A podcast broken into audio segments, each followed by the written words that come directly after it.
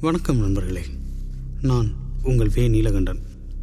தெய்வ மனுஷிகள் பாட்காஸ்டில் இந்த வாரம் நாம் பளிச்சிங்கிற ஒரு தெய்வ மனுஷியோட கதையை பார்க்கலாம். சிறுத்தை காட்டு பண்ணின்னு விலங்குகளும் மனுஷங்களுக்கு இணையாக உழவி தெரிகிற காடு குடியிருப்புக்கு மேலே ஒரு அருவி இருக்குது அருவிக்கு பக்கத்தில் இருக்கிற காந்த மரத்தில் தான் அந்த ஜனங்களோட தேவதை குடியிருக்கா. பல்லெல்லாம் பூஞ்சையாகி போன கரிக்கோட்டாங்கிழவன் தான் அந்த கோயிலுக்கு பூசாரி. அவன் உருவில் இறங்கி வர்ற தேவதை நல்வாக்கு சொல்லுவாள் வாக்கு கேட்காம ஒரு காரியமும் செய்ய மாட்டாங்க அந்த மக்கள். தேன் எடுக்கிறது கடுக்காய் நெல்லிக்காய் சேகரிக்கிறது கிழங்குகளை தோண்டி எடுக்கிறதுன்னு காடு சார்ந்தே அவங்க வாழ்க்கை இருந்துச்சு. ஆம்பளைங்க எல்லாரும் அதிகாலை கிளம்பி காட்டுக்குள்ளே போயிடுவாங்க ராவோட தான் திரும்பி வருவாங்க. பொம்பளைங்க எல்லாம் ஆம்பளைங்க சேகரித்து கொண்ட அந்த பொருட்களை தலையில் சுமந்துக்கிட்டு கீழ்நாட்டுக்குள்ளே போய் நெல்லுக்கு தானியத்துக்கு விற்றுட்டு வருவாங்க. அதை வச்சு தான் சோறு தண்ணி ஆகாரம் எல்லாம். கொத்தல்லிக்கு ஒரு மக. பேரு பளிச்சி. அவ பிறந்து விழுந்தப்போ பளியக்குடியில எப்படி இப்படி ஒரு அழகு புள்ள பிறந்துச்சுன்னு சாதி சனங்களே ஆச்சரியப்பட்டு போனாங்க.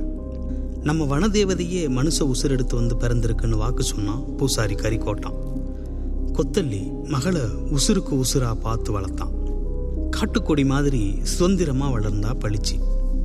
பிள்ளைக்கு பாத நோகம்னு காட்டுப்பொருள் விற்க கூட கீழ்நாட்டுக்கு அனுப்புறதில்ல. ராணி கணக்கா கிராமத்துக்குள்ளேயே தெரிவா பளிச்சி. கொத்தல்லியும் அவன் பொஞ்சாதியும் காலையில காட்டுக்குள்ள ஏறுனா அந்தியில தான் திரும்புவாங்க.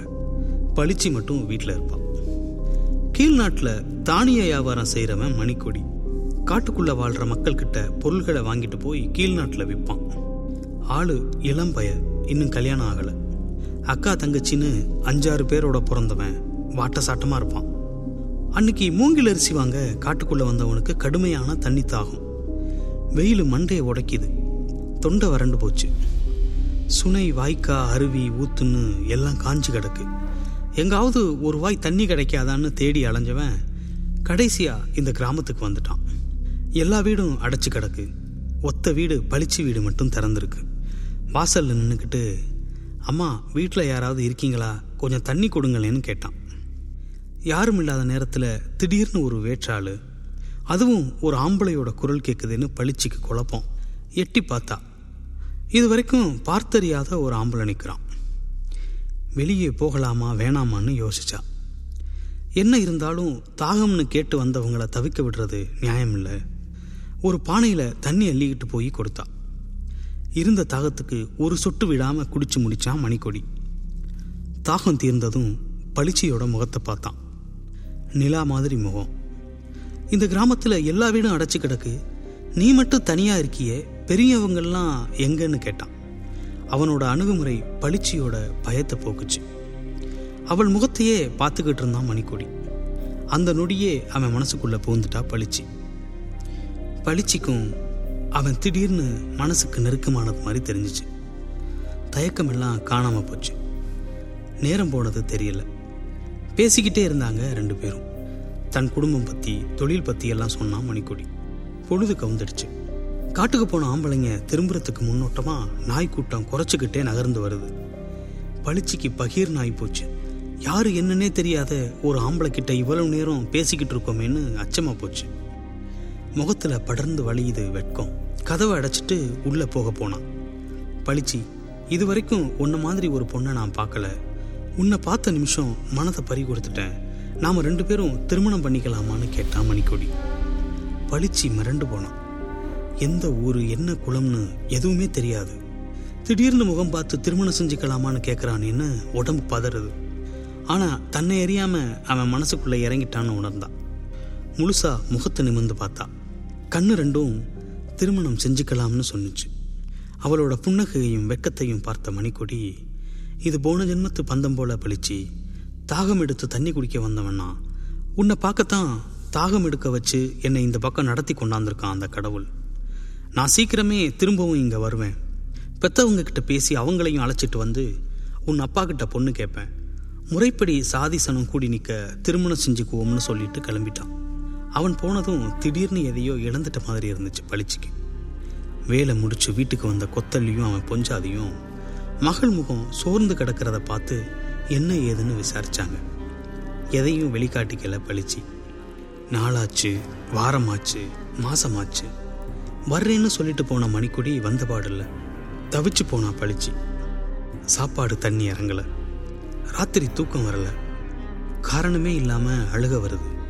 மகளோட நிலைமையை பார்த்து கொத்தல்லிக்கு கவலையா போச்சு.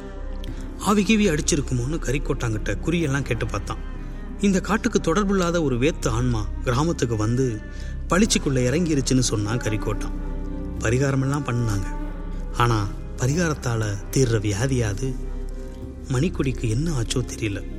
காட்டுக்குள்ள வாழ்ற ஒரு பொண்ணை கட்டிக்கிற பெத்தவங்க சம்மதிச்சிருக்க மாட்டாங்களோ என்னவோ? ஒரு செய்தியும் இல்லை. தினமும் எழுந்ததுலேருந்து வாசல்லையே உட்காந்து ஒத்தையடி பாதையே பார்த்துக்கிட்டு இருந்தா பளிச்சு. ஒரு நாள் ராத்திரி நல்ல மழை. வனத்தில் ராப்பூச்சி கூட சத்தம் இல்லாமல் ஒண்டி கிடக்கு. கிராமத்து ஆளுங்க நல்லா தூங்கிட்டு இருந்தாங்க. மெல்ல எழுந்தா பளிச்சு. வீட்டை விட்டு வெளியே வந்தா.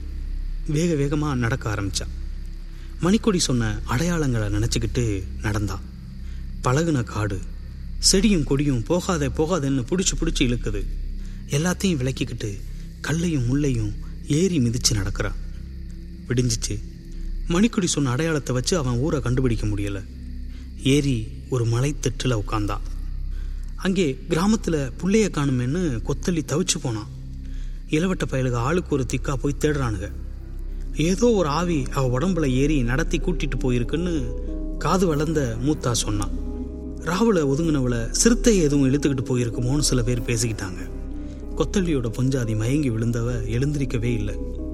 எங்க போறது என்ன செய்யறதுன்னு தெரியாம மலைத்தட்டில் உட்கார்ந்திருந்த பளிச்சு எழுந்திருக்கவே இல்லை. அண்ணன் தண்ணி ஆகாரம் இல்லை. கிராமத்துக்கும் போக முடியாது. மணிக்கொடி இனிமே வருவான்னு நம்பிக்கை இல்லை. அப்படியே சாஞ்சு படுத்தா. கண்ணெல்லாம் உள்ள இழுத்துக்குச்சு. மெல்ல மெல்ல அவ உடம்புல இருந்து உசுறு விலகு அவளை பார்த்து கானகமே கண்ணீர் வடிக்குது. கிராமத்து ஆளுங்க அங்க இங்க தேடி கடைசியா மலைத்திட்டுக்கு வந்துட்டாங்க. பளிச்சி வாடி வதங்கி பிணமா கிடந்தா. மகளோட சாவை கொத்தல்லியால் தாங்க முடியல. அவனும் மாரடைச்சு செத்து போனான். மயக்கமடைஞ்சு கிடந்த கொத்தல்லியோட பொஞ்சாதியும் எழுந்திருக்கவே இல்லை. தேவதை மாதிரி இருந்தவ இப்படி திட்டுல வந்து உசுர விட்டுருக்காளேன்னு எல்லா பேரும் புலம்பி அழுதாங்க. இவ சாதாரண மனுஷி இல்லை. தங்களோட குலதெய்வம்னு அந்த மலை திட்டையே கோயிலாக கும்பிட ஆரம்பிச்சாங்க. வருஷா வருஷம் பளிச்சிக்கு படையல் போட்டு எங்களை காப்பாற்று தாயின்னு கையெடுத்து கும்பிட்டாங்க. பழியருங்க எங்கேயெல்லாம் இருக்காங்களோ அங்கெல்லாம் அவங்களுக்கு காவல் தெய்வமா பழிச்சு உட்காந்துருப்பான் போடிக்கு பக்கத்துல காட்டுக்குள்ள சிறைக்காடுன்னு ஒரு ஊர் இருக்கு. அங்கே இருக்கிற பழிய குடியிருப்புக்கு மேப்புறமா கல்லு வடிவத்தில் உறைஞ்சிருக்கா பளிச்சு. எல்லையில் உட்காந்து அந்த மக்களை அவ தான் காப்பாத்துறா.